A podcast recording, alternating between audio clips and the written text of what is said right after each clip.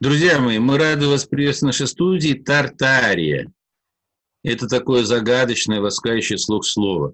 Что-то великое, что-то огромное, что-то большое, э, что-то э, немного забытое, но где-то вот в архетипах, если покопаться, обязательно оно и. Э, название «Ласкающий слух», говорящее о былом каком-то замечательном совершенном величии, но все замифологизировано, все закрыто какой-то завесой тайны. И вот сегодня эту завесу э, тайны приоткроет для нас Андрей Владимирович Щербаков, директор Института социально-экономического прогнозирования, человек, который э, на практике решает вопросы прошлого, настоящего и будущего. Андрей Владимирович, здравствуйте. Мы рады вас приветствовать. Э, мы, это наша с вами не первая встреча, и слушатели вас наверняка запомнили. Э, скажу сразу, нам очень приятно вас видеть. Андрей Владимирович, так была Тартария или ее не было? Ну, конечно же, была. Вы знаете, мое первое знакомство вообще с этим названием, оно произошло в 98 году. Вот. Я приехал значит, тогда в Венецию, и, ну, и как всегда, так сказать, там все, кто посещает Венецию, идут в дворец Дожей. Вот. И, ну, ходили там по дворцу Дожей, смотрели, там интересные фрески очень, интересная роспись на стенах, вот все эти там, э, их Э, помещения очень забавные, вот, но э, картин очень много. И э, во дворце, вот в самом до, э, зале приемов Дожи, где они, собственно, сидели и там занимались решением всех своих политических вопросов, э, значит, я обратил внимание на следующее. Значит, на стенах э, и так на потолке частично значит, была огромная карта мира, где-то примерно, ну, по моим оценкам, где-то так, 14-15 века. Вот. Э, ну, не всего мира, конечно, это не было еще Америки, но европейская, азиатская часть, так сказать, она была очень хорошо представлена. А, и я там как раз вот увидел вот это странное слово «тартария», которое, так сказать, для нас всегда еще было непонятное. То есть мы только слышали вот это слово «тартарары», да, так сказать, как несет такое вот, э, куда можно провалиться. Вот, и больше никаких ассоциаций это не вызывало. И вот я увидел эту огромную карту, вот, посмотрел, значит, насколько вообще это огромная страна, вот, огромная земля. Вот, э, рядом маленькая Московия совершенно малюсенькая, там Европа тоже там совершенно ну, там какая-то крошечная. Вот, и плюс вот это вот разделение на области, где есть там э, монгольская, монгольская Татария, если быть точнее, да, которая находится не в Монголии, а находится как раз, где сегодня нынешний Пакистан. Вот. Значит, э, потом э, узбекская тартария, значит, китайская тартария, ну, вот все это, так сказать, там, то, что мы потом уже все это прочитали обо всем этом, обо всем этом узнали, но тогда это было для меня такое откровение. Вот. Я очень, конечно, этим тем, этой темой заинтересовался, я это запомнил, потому что э, для меня это было очень необычно. Вот. И вот этой темой я тогда потихонечку стал интересоваться и значит, ее стал изучать. А, конечно, в последнее время очень много а, об этой стране, об этой э, цивилизации, я бы даже сказал, написано, рассказано. Вот. Э, очень, конечно, много, а, очень активное противодействие идет тому, той информации, которая приходит по Тартарии, потому что если вы посмотрите какие-нибудь публикации, например, по, где э, серьезно раз, раз, разбирают и какие-то источники древние, именно вот эти карты знаменитые, на которых все ссылаются, где изображена Тартария и все а, вот эти окрестности татарские.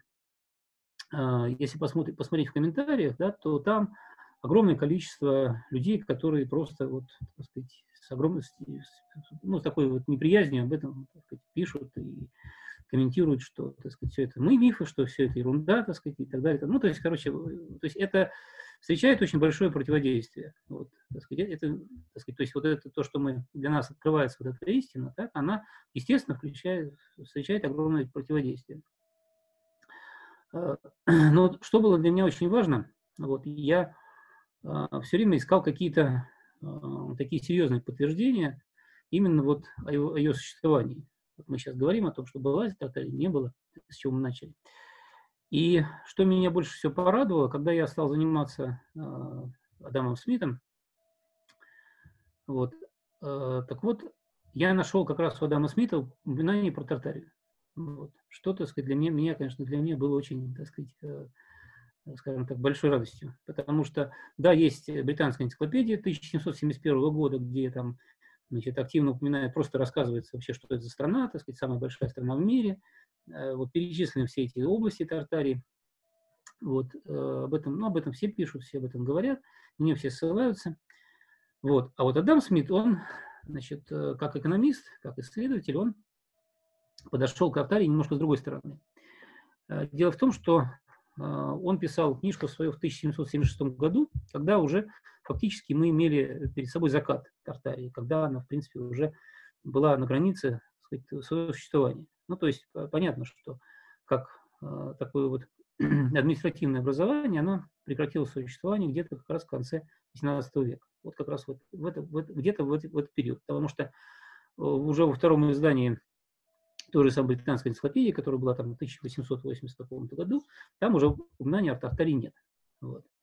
То есть вот она в 71-м еще была, в 76-м она у Адама Смита еще была, а в 85-м, или там, я не помню точно, в каком шестом году, когда второе было издание энциклопедии, ее уже не стало. Вот. То есть как раз мы имеем вот этот момент заката Великой империи. Вот. И, э, конечно же, всегда э, меня, ну, меня, как любого, так сказать, человека, который интересуется историей, всегда интересовало, а почему же такое, такое произошло? Огромная страна, имеющая такие вообще огромные ресурсы под собой. И занимающий, контролирующий такую огромную площадь, вдруг раз и перестал существовать. Я э, специально распечатал здесь цитату из Адама Смита, я поэтому позволю себе ее прочитать, ну, потому что, так сказать, она э, вот, как бы, э, показывает именно подход Адама Смита как экономиста, значит, именно вот в Тартарии. И потом мы, как бы, я прокомментирую этот фрагмент.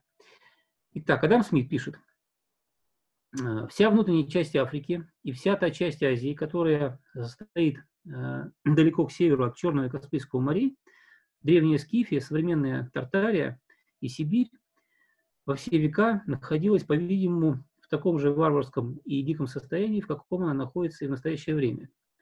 Единственным морем Тартарии является Ледовитый океан, который не допускает судоходства, и э, хотя несколько величайших рек в мире протекают по этой стране, они находятся на слишком большом расстоянии друг от друга, чтобы по всем, по ним можно было поддерживать сношения и вести торговлю с большой частью, большей частью страны.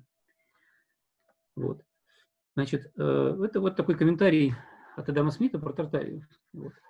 Значит, э, что здесь имеется в виду? Значит, э, дело в том, что мы имеем как раз в XVIII веке вот ту самую промышленную революцию, которая привела к очень серьезным сдвигом во всем мире. Вот. И как раз вот эта промышленная революция, она помимо того, что дала экономические преимущества э, западному миру, вот, э, она как раз позволила ему одержать очень серьезные и военные победы. Фактически, ну, та же Англия, она же она стала фактически господствовать над всем миром. То есть вот она фактически стала владычицей морей, когда говорили, что в Британской империи никогда не заходит солнце. То есть фактически вся известная тут э, территория Земли на тот момент, она вся так или иначе, ну, не вся, конечно, но большая часть принадлежала, значит, была вассалами английской короны. Вот. И э, вот здесь Адам, Адам Смит пишет о чем, собственно. Э, вся движущая сила промышленной революции, вот, традиционно это была торговля. То есть благодаря торговле а, развивались связи между, ну, во-первых, развивались города, вот, развивалась промышленность, развивались связи между различными а, частями ну, империи или значит, страны. Вот. И благодаря этому, соответственно, значит, э, происходило, во-первых, сама страна богатела, вот, значит, э, деньги вкладывались в развитие промышленности, и отсюда, соответственно, происходило и э, значит, э, материальное благосостояние росло страны, и, соответственно, ее военная мощь. Вот, значит, Тартария, как мы, собственно, видим из то, что, того, что пишет Адам Смит, и, ну, если мы посмотрим на карту, мы действительно в этом убедимся. Значит, да, там семь великих рек, рек протекают по ней. Вот, реки огромные, красивые, большие, но большую часть времени находятся подо льдом, вот, и по ним, соответственно, коммуникации проводить очень сложно. Более того, значит, огромные вот эти расстояния и огромные вот эти, значит, и главное, что большая часть года, значит, климат соответствующий, так сказать, он не позволял значит, активно развивать ни торговлю, ни промышленность. Вот.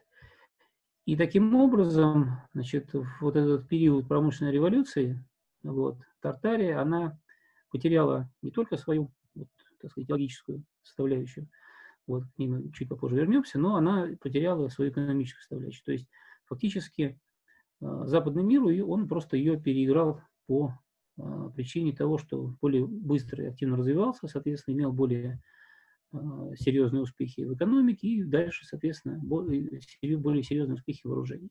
Вот. И на тот момент мы понимаем уже, что поскольку война стала фактически уже производной от промышленной, ну, от промышленного состояния страны, вот, то есть успех страны в войне, он напрямую зависел от того, насколько у нее развита промышленность. Вот. Соответственно, отсюда мы имеем, что, что э, Тартария прекратила свое существование именно потому, что проиграла сначала экономическое, а потом военно-политическое противостояние с западным миром. Вот. Э, то, что, э, скажем так, так сказать, то, что вот эта часть Московии, которая обозначалась раньше Московская Тартария, а потом, соответственно, Московское, потом уже русское государство, вот, оно стало транслятором вот этого вот, значит, заката Тартарской империи. Это фактически только просто, ну, скажем так, э, э, некое, некий медиатор западного влияния. Вот. То есть Запад напрямую с Тартарией не воевал, вот, воевал руками значит, э, ну, московские цари, то есть в данном случае Романовых, вот, но фактически, фактически тогда, как в свое время, вот, во время Второй мировой войны мы воевали с Западом, совсем коллективно, да, вот, хотя э, формально мы воевали с Германией, но на, за, за ней стоял весь коллективный Запад. Точно так же, соответственно, за Романовыми стоял весь коллективный Запад, и он, соответственно, вот, фактически руками Романова Запад уничтожал эту великую Тартарию. Вот. Э, значит, это вот такой небольшой, скажем так, мазок по поводу Тартарии и ее, скажем так, судьбы в конце XVIII века. Вот. Но, на мой взгляд, что еще очень важно. Вот. Дело в том, что э, э, на самом деле закат Тартарии начался, конечно же, намного раньше, потому что ну, причины там могут быть разные, вот, но э, самое главное, конечно, что Тартария прежде всего потеряла э, свою идеологическую составляющую. Вот. И потеряла она его и достаточно давно, потому что э, мы знаем, что э, вот если посмотреть там те же славяно-арийские веды, вот, то э, там, конечно же, ни о каких там судных процентах, ни о каких, э, так сказать, там, ни о каком рабовладелии, так сказать, ни о каких там эксплуатации людей, речи не идет, даже, даже мыслей таких не возникает. Вот, между тем, значит, э, где-то в начале, в начале нашей эры, то есть где-то там на рубеже 5-7 веков, на границе э, Великой Тартарии возникает такое государство, как Хазарский Каганат, значит, который э, неожиданным образом садится на транспортных потоках очень серьезно, вот, потому что там как раз э, шел, протекал Великий Шелковый путь из Китая в Европу. Вот. И значит, э, основная задача, собственно, основная, основной доход этих э, людей, которые там сидели, Хазарского каната, он состоял в том, чтобы, что они занимались сначала, скажем так, ну, ну не банковской деятельностью, так сказать, а они занимались фактически поставщичеством. То есть они финансировали под достаточно большой процент финансировали вот эти вот э, купеческие караваны. И вторая, второй, вторая область их дохода была рабовладение. То есть они торговали, то есть, э, соответственно, через них проходили потоки э, рабов, которых они перераспределяли, соответственно, по, ну, тем, тем странам, которые, которые в рабах этих нуждались. Вот. И вот этот вот момент Э, который был допущен тогда, теми, кто руководил Тартарией, вот, он, он, на мой взгляд, получился самым, так сказать, неприятным, потому что вот эта вот зараза, во-первых, судного процента, во-вторых, владения, она стала потихонечку распространяться на всех, вот, на все ближайшие области, ближайшие страны. Вот. Мы знаем, что вещи Олег, он где-то на рубеже как раз, вот, так сказать, тысячелетия, где-то был там 8-9 век, он зачистил эту хазарский каганат, вот, он его фактически уничтожил, но, значит, к сожалению, уничтожил вот эту саму заразу. Вот. Значит, зараза ростовщичества, вот, вместе, я так понимаю, с теми людьми, которые сидели там в Каганате, они, она плавно переползла в Киев. И буквально через столетие после того, после смерти Олега, вот, значит, э, фактически мы имеем э, в том же Киеве совершенно значит, ростовщическую, э, ну, ростовщическую олигархическую такую систему, вот, которая фактически просто-напросто приняла все вот эти вот традиции хазарского каната. Вот. Ну, а дальше последовала история с Владимиром, который значит, э, был, как мы понимаем сегодня, значит, э, названным сыном э, Святослава. Вот, и он, к сожалению, он не был его наследником, ну, то есть не наследником, он не был его кровным сыном, он был его названным сыном. Вот, а понятно, что, скорее всего, он был сыном тех, кто пришел из Хазарии. Вот. И отсюда, соответственно, значит, все, вот, все то поведение, которое потом значит, мы наблюдаем, так сказать, вот, э, у него, ну, у него Владимира и его потомков, оно как раз показывает нам, что вот, это, вот эти хазарские все традиции, они все перешли к нам. Вот, значит, э, ну, это длинная история, отдельная на самом деле. Вот, э, что я хотел здесь, что, почему я к этому вопросу, вот, так сказать, так вернулся. Дело в том, что мы знаем, да, что потом, после того, как э, уже, так сказать, вот эта зараза э, ростовщичества и ровладения, так сказать, она сильно э, захватила вот эту вот сначала Киевскую, потом э, Владимиру Суздальскую Русь, вот, значит, э, была предпринята карательная экспедиция во главе Паты, который, соответственно, значит, зачистил вот эту вот, значит, всю, э, так сказать, ну, попытался, вернее, зачистить вот эту, всю, вот эту ситуацию. Значит, э, там э, мы помним, что наименее, ну, киевская, вот как раз киевская Русь пострадала достаточно сильно, потому что она была наиболее разрушена с того, на тот момент, потому что там как раз вот, так сказать, вот это вот ростовщическая и рабовладельческая так сказать, традиция, она очень сильно там укоренилась. То есть киевск, Киев пострадал очень сильно от этих вот действий. Вот, но э, все равно, вот, так сказать, вот эта традиция, она, к сожалению, не ушла. Вот.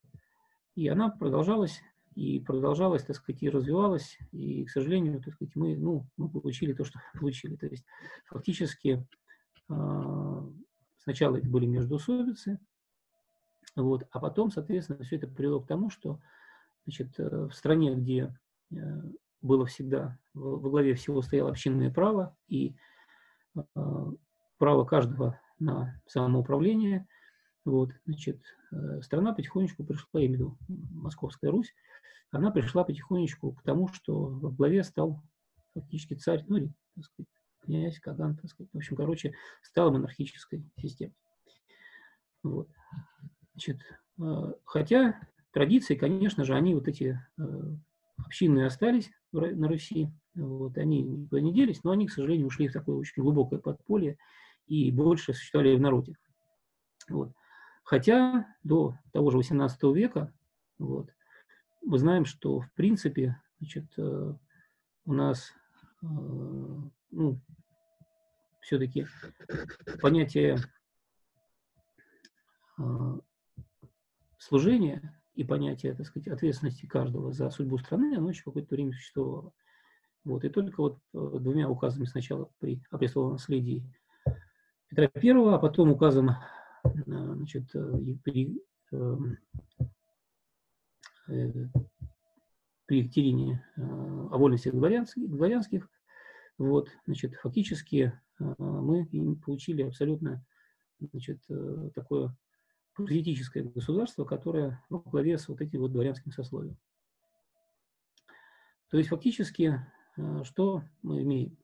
Мы имеем, что у нас в течение достаточно длительного времени вот, происходила а, такая идеологическая диверсия, то есть начиная там где-то с э, там, 6-7 века до 18 века, то есть почти тысячу лет.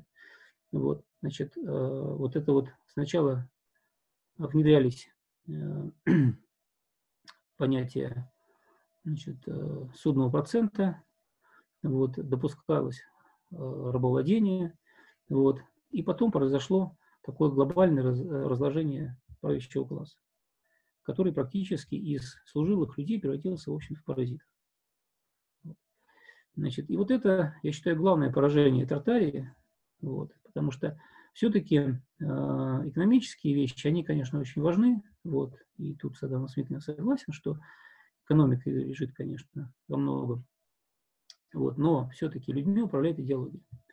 Вот, и если люди э, идеологически не готовы к тому, чтобы, ну, так сказать, принимать судный процент тот же самый и так далее, вот, они, к сожалению, то есть они тогда просто-напросто, так сказать, ими, труд, ну, достаточно, э, им, ими труднее управлять, труднее манипулировать.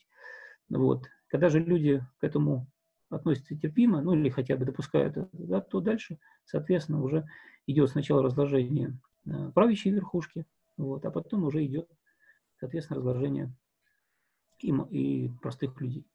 Андрей Владимирович, один вопрос для уточнения, если можно. Конечно же. А можно ли считать в какой-то степени, вот сейчас просто по ходу вашего рассказа мне это, ну, как-то идея в голову пришла. Вот на рубеже 15-16 э, века, ну, во всяком случае, мы это знаем по некоторым источникам, э, была достаточно сильная партия нестяжателей, которые там в противовес там и асифлянам, там, значит, и э, жидовствующим, они там проталкивали, скажем так, свои идеи. Многие говорят о том, что вот это вот нестяжание, она была как бы основой той самой э, старой веры, которая была, скажем так, низвергнута в 1666 году, да, по церковной реформе. Можно ли считать вот это вот событие 1666 года – который на них называют раскол, на самом деле это шло уничтожение именно вот этого старой веры, как зачистка последних очагов фактически в идеологии вот той самой э, Тартари, базирующейся на принципах нестяжания, служения и всему прочему. Или это все-таки э, событие другого порядка какого-то? Извините, что перебил, но не, не, просто... Очень, вот... кстати, да, очень правильный, кстати, вопрос. Спасибо большое. Это как раз очень, э, очень, очень, так сказать, в русле. Э, конечно же, естественно. Дело в том, что вот если мы вспомним, да, значит, более, немножко такую, более новую историю, значит, когда в 19, в конце 19 века, значит, после освобождения крестьянства, так, и послаблений значительных церковных, так, значит, которые произошли у нас в России, вот, значит, э, вдруг из ниоткуда всплыло вот это вот а, старообрядческое купечество, вот. Э, которое в, в одночасье очень сильно поднялось, и вот все практически, все э, вот, этих, вот эти купцы, которых мы говорим, там, Морозов, так сказать, вот эти все, так сказать, там тот же Третьяков и так далее, это же были старообрядцы. То есть это люди, которые как раз жили вот этой вот, э, скажем так, принципом нестяжательства, вот, забота о ближнем. Потому, и эти люди, которые, для которых, вот сегодня у нас, видите, какая история, да, сегодня, значит, бизнес, даже по закону, к сожалению, российскому сегодня, Значит, бизнес считается бизнесом э, значит, только тогда, когда его целью является максимальное извлечение прибыли. Это даже в законе написано, у нас вот, вот так, в законе это дело закрепили. Вот. А для этих людей, значит, прибыль это было не главное. Для них главное было то, что они делают для людей. Поэтому они строили школы, да, они зарабатывали, конечно, деньги, естественно, потому что это основа, да, но на эти деньги, которые они зарабатывали, они не яхты покупали, хотя они тоже могли это делать. Вот. Они, они, они строили школы, они строили больницы, они обучали грамоте людей, причем и, и детей, и взрослых. Вот, открывали специальные рабочие школы. То есть вот школы рабочей молодежи, которые были в советское время, да, так сказать, на самом деле основы, основы были положены вот этими купцами в те времена. Вот. А, так вот, э, сила этих купцов, она была именно в этом. То, что они были именно вот старо, то есть они были старобрядцы, они были вот этой старой школы, они сумели вот это нестяжательство свое сохранить еще с тех времен, хотя прошло достаточно много времени, на тот момент больше 300 лет. Вот. Они сохранили вот эти свои традиции и смогли, как только им разрешили, это, вот эта возможность у них появилась, они тут же это, эти все традиции стали внедрять реально вот, в реальность, в мир. Вот. Значит, то, что произошло в конце 17 века тогда, вот то, что вы говорите про раскол. Да, конечно же. Вот. Это была одна из идеологических диверсий, которая пришла с Запада. Вот. Потому что значит, на тот момент э, на Западе уже вовсю торжествовал протестантизм, который, как мы знаем, значит, с одной стороны, он прекрасно допускает э, судный процент, для него это нормально. Вот. Более того, значит, основой протестантизма является значит, то, что ты угоден Богу, вот, вернее, как, если ты угоден Богу, да, значит, соответственно, Он тебе покровительствует, и, соответственно, Он тебе дает богатство. То есть богатство как мерило угодности Богу, так сказать, как богоизбранность, вот это именно богатство как богоизбранность, это именно протестантизм. Вот, что, естественно, в русской нашей православной традиции и тем более в старообрядческой традиции это было вообще немыслимо. Вот. То есть деньги это, так сказать, было вообще вещи, ну, скажем так, они были там третьего, третьего там, четвертого порядка. Вот. Главное всегда считалось то на служение, которое, так сказать, ты приносишь пользу людям. Вот.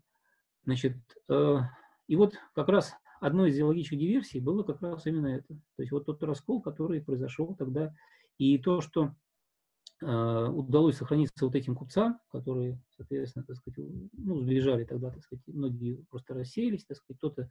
Э, кстати, очень много тогда в Прибалтику убежало этих вот купцов.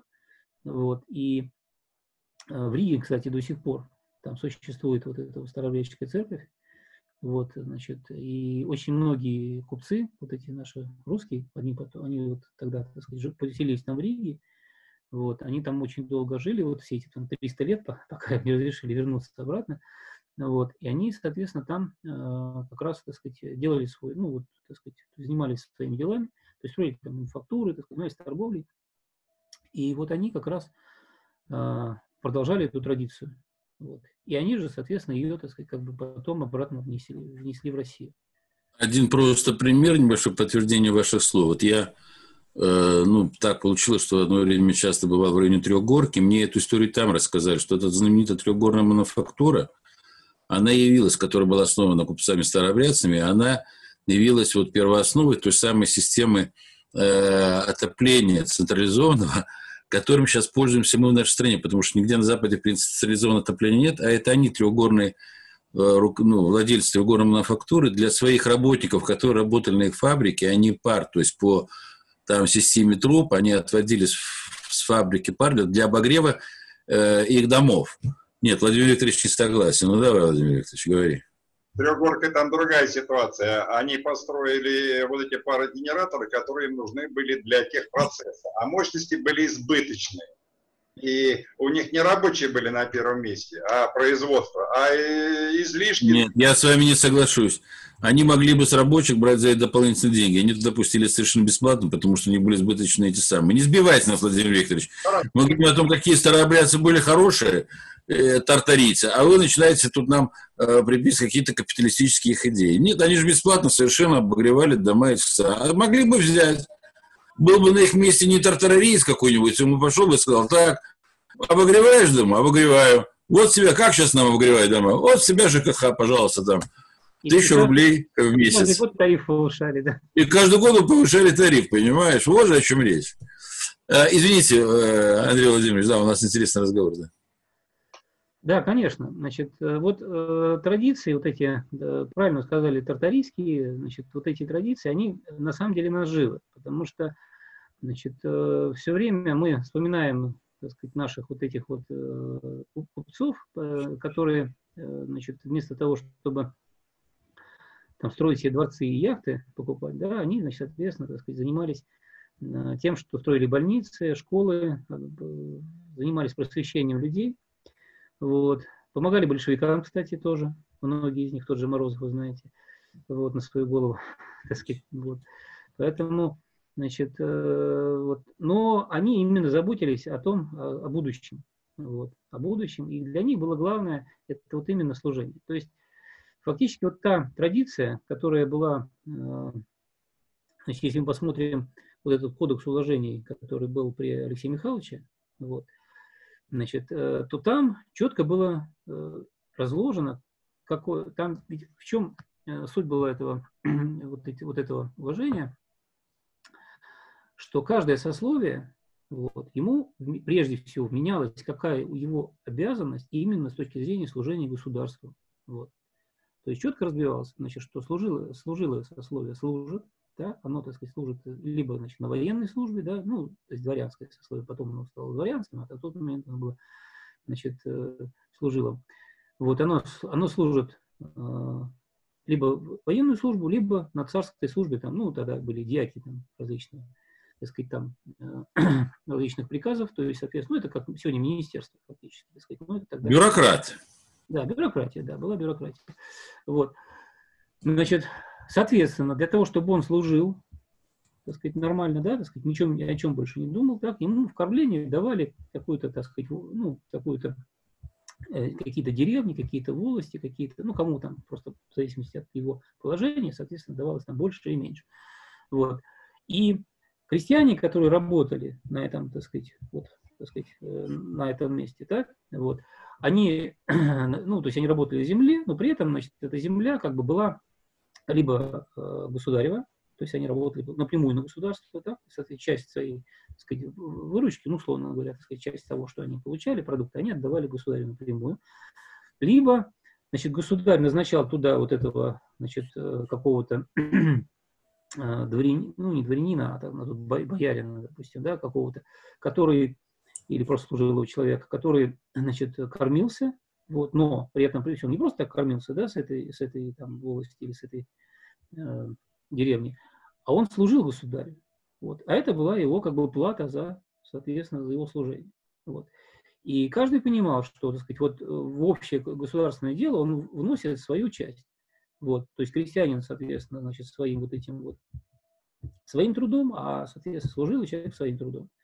Вот. И каждое сословие, оно, так сказать, четко, так сказать, у него было, было свое назначение. Чем он занимается и какую долю э, своего труда он вкладывает именно в государство.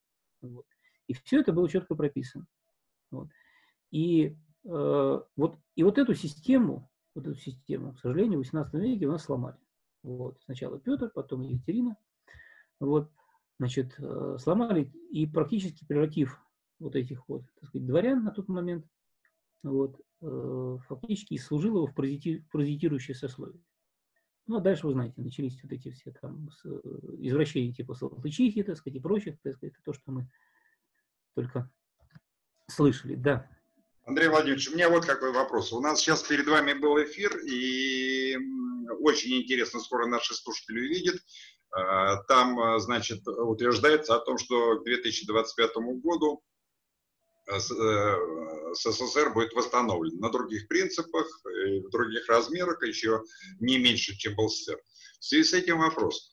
А вы видите перспективы восстановления, ну, по крайней мере, по размерам Великой Тартарии, естественно, будет на других уже принципах, э, с учетом, так сказать, горького опыта, когда деньги победили э, власть. Что-нибудь э, видится впереди? Конечно. Значит, э, дело в том, что сегодняшняя ситуация, она очень четко э, складывается э, к тому, что мир должен быть переформатирован. Вот. Значит, ну, если мы опять вернемся, мы не говорили уже об Адаме Смите, да, так сказать, вот если еще раз вернуться к нему, вот, еще тогда, вот в 1776 году он написал, что, ну, я там точно цитату сейчас не могу, конечно, сказать, но, значит, суть ее в том, что капитализм, он э, хорош ровно до того момента, пока он растет. Пока ему есть куда расти. Когда он растет, значит, соответственно, всем хорошо. Э, значит, хорошо, так сказать, капиталисту, хорошо рабочим, значит, потому что идет рост. Значит, если же капитализм упирается, так сказать, в предел роста, вот, значит, то после этого начинается, начинается стагнация. Потому что вот эта система, основанная на судном проценте, она, значит, а капитализм это прежде всего судный процент надо понимать простую вещь. Вот, так вот, эта система на судном проценте, вот, она, в нем, в самой этой системе, значит, заложена уже вот эта вот мина замедленного действия, которая изнутри ее взрывает. Потому что а, если у вас, а, пока у вас есть куда расти, да, вы можете, так сказать, давать деньги в рост, ну, то есть потому что есть откуда их брать, да.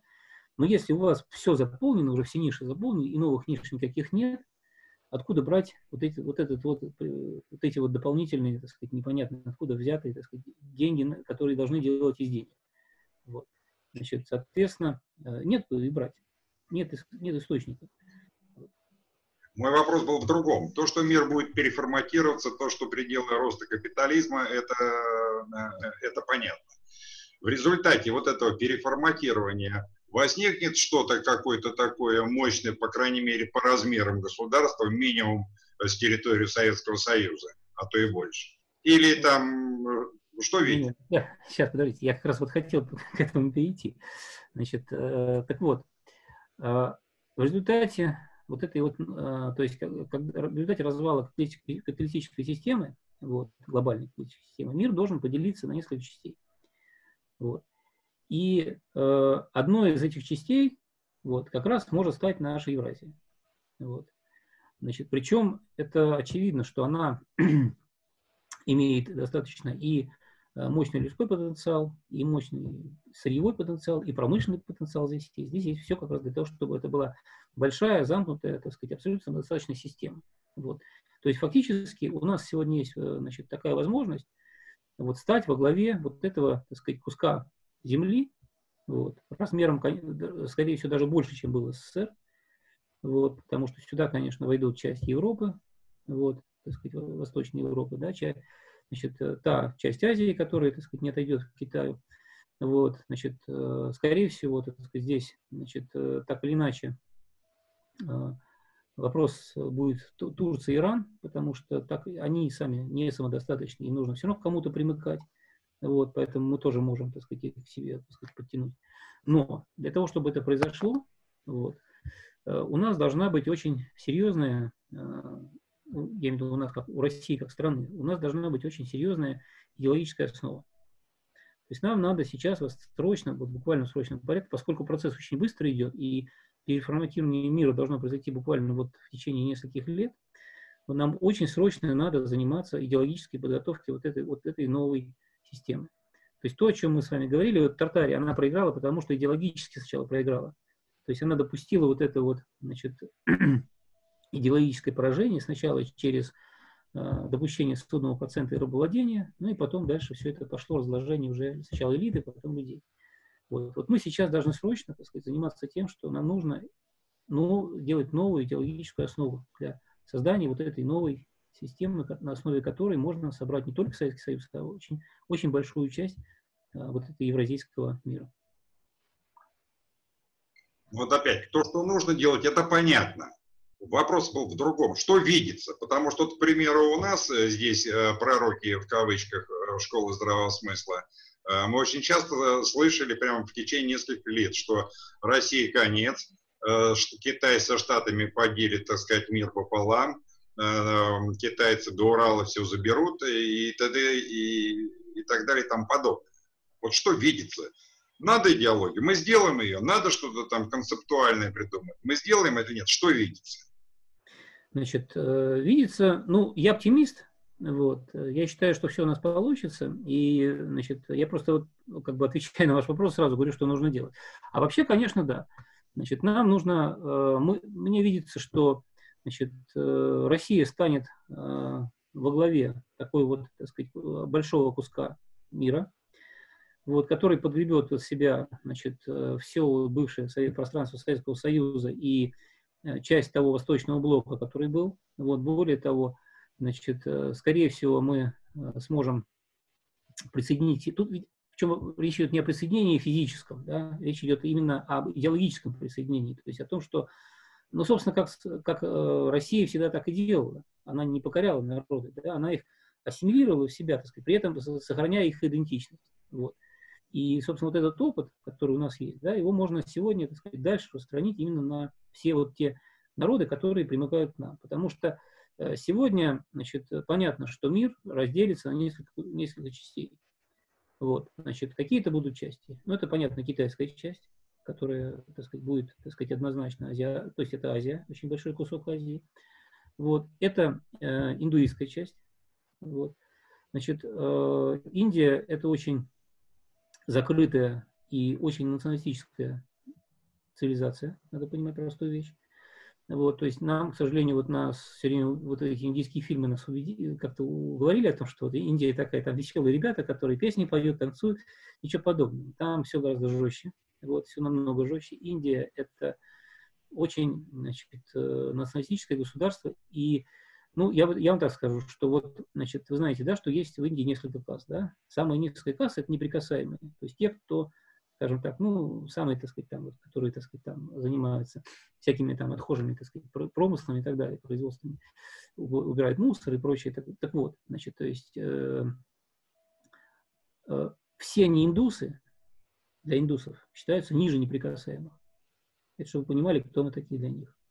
Вот. То есть они... кошмар, какой-то кошмар. Для китайцев мы белые обезьяны, для индусов мы ниже этих неприкасаемых. Абсолютно, абсолютно правильно. Вот это надо понимать, что... Андрей, это... а как это может быть националистическое государство, если там национальность не имеешь, чем у нас в России?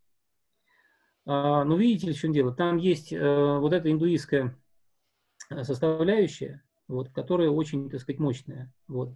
Значит, э, и она, соответственно, значит, покрывает полностью... Ну, это как вот, понимаете, как у нас в Советском Союзе была коммунистическая идеология, да, которая, так сказать, как бы у нас было много национальностей, но, но она была над всем. Вот. Значит, э, так вот, э, все-таки превалирующая там идеология индуистская, вот, Значит, там, конечно, есть и буддисты, есть, э, и они совершенно другие в этом плане, так сказать, но очень, их очень немного. Вот, значит, э, традиции там индуистские в основном.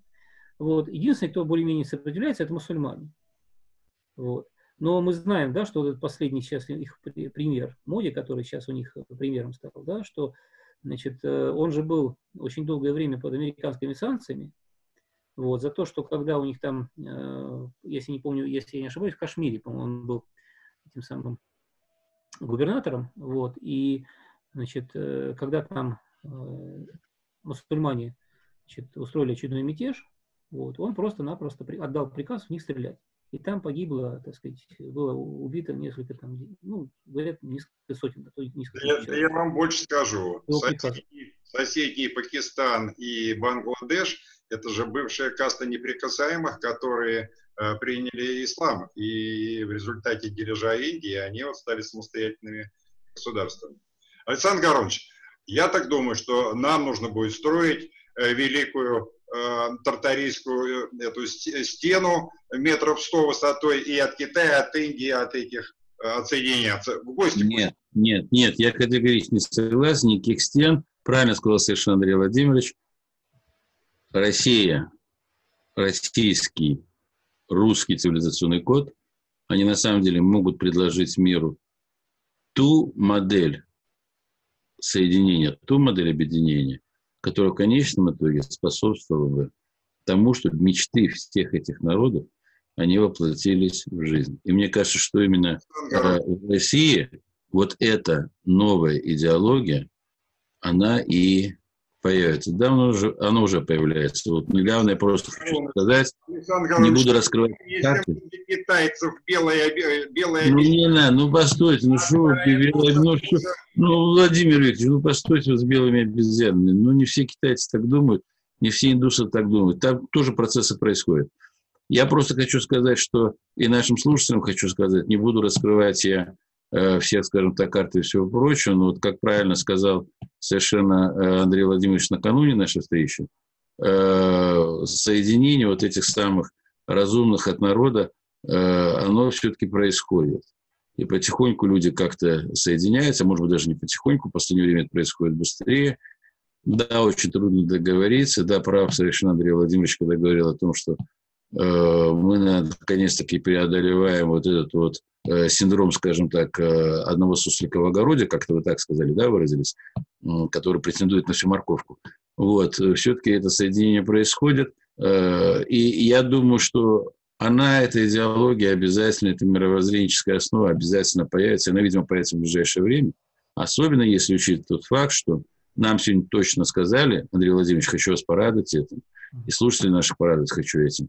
Нам сегодня сказали, что, оказывается, есть ученый Афган Сидик, который математически, математически, не пальцем в небо, а математически обосновал то, что к 25 году все будет хорошо, а к 36 году уже весь мир вот эту самую новую парадигму примет, и человечество пойдет семимильными шагами к своей заветной мечте освоению миров и пространств для будущего светлого наших детей и внуков.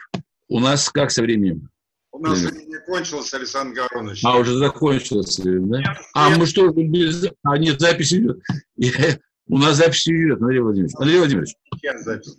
Да, ну, к сожалению, нам уже надо будет... Александр а, это все, что ты говорил, это хорошо, и будем жить, э, э, так сказать, в мире с соседями, и будем свои коды э, цивилизационные, так сказать, транслировать вовне, и индусам, и китайцам. Но стеночку нам ничего ж не мешает построить, через стеночку будем транслировать. Он, что же у вас все как-то вот... Владимир Викторович, он хороший человек, но он, видимо, под большим впечатлением выступлений Сидорова нашего замечательного совершенно историка, который рассказал нам про то, что китайская стена в свое время была построена именно для того, чтобы от них отгородиться. Не надо нам больше никаких китайских стен, Владимир Викторович. Андрей Владимирович, э, ваше заключительное слово, пожалуйста.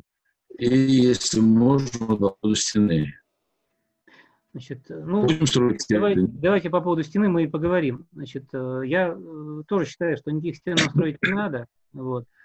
Значит, э, нам нужно э, в очень короткий срок э, вырабатывать свою вот эту новую идеологию. Вот.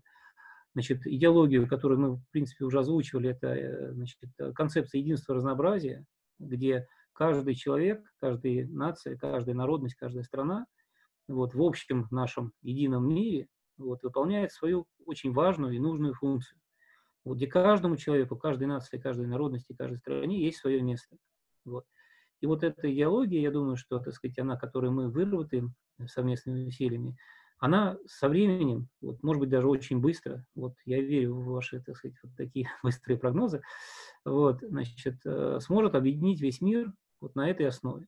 Вот. Я думаю, что э, главное, чтобы э, мы с вами не отгораживались от всего мира, а наоборот, несли им вот это вот разумное, доброе вечное, понимая, что, так сказать, только значит, вот это вот Э, психология нестяжательства, психология всеобщей любви, вот, значит, всеобщей справедливости. И самое главное, что мы должны транслировать, что у каждого есть свое место, очень важное и нужное. То есть нет э, там, людей, которые, так сказать, не нужны, нет, нет наций, которые не нужны, нет, так сказать, тем более стран, так сказать, народностей, которые, так сказать, там лишние, да. Все нужны, там, и раз они пришли сюда, значит, они все выполняют свою важную и нужную функцию. Вот надо только, так сказать, ее понять, протранслировать, так сказать, и каждому найти свое место. Вот и это очень важно. Вот. То есть вот на этой оптимистичной ноте я хотел сегодня закончить. Спасибо вам большое за то, что меня пригласили. Андрей Владимирович, вам огромное спасибо. Мы всегда вас рады видеть. Э, здоровья вам, храни Господь, чтобы все у вас было хорошо в вашей семье, э, с вашими близкими. И до новых встреч. Спасибо огромное. Счастливо. До свидания. Спасибо, Андрей Владимирович. Ну, хоть не стенку, давайте хоть пулеметик поставим. Ну,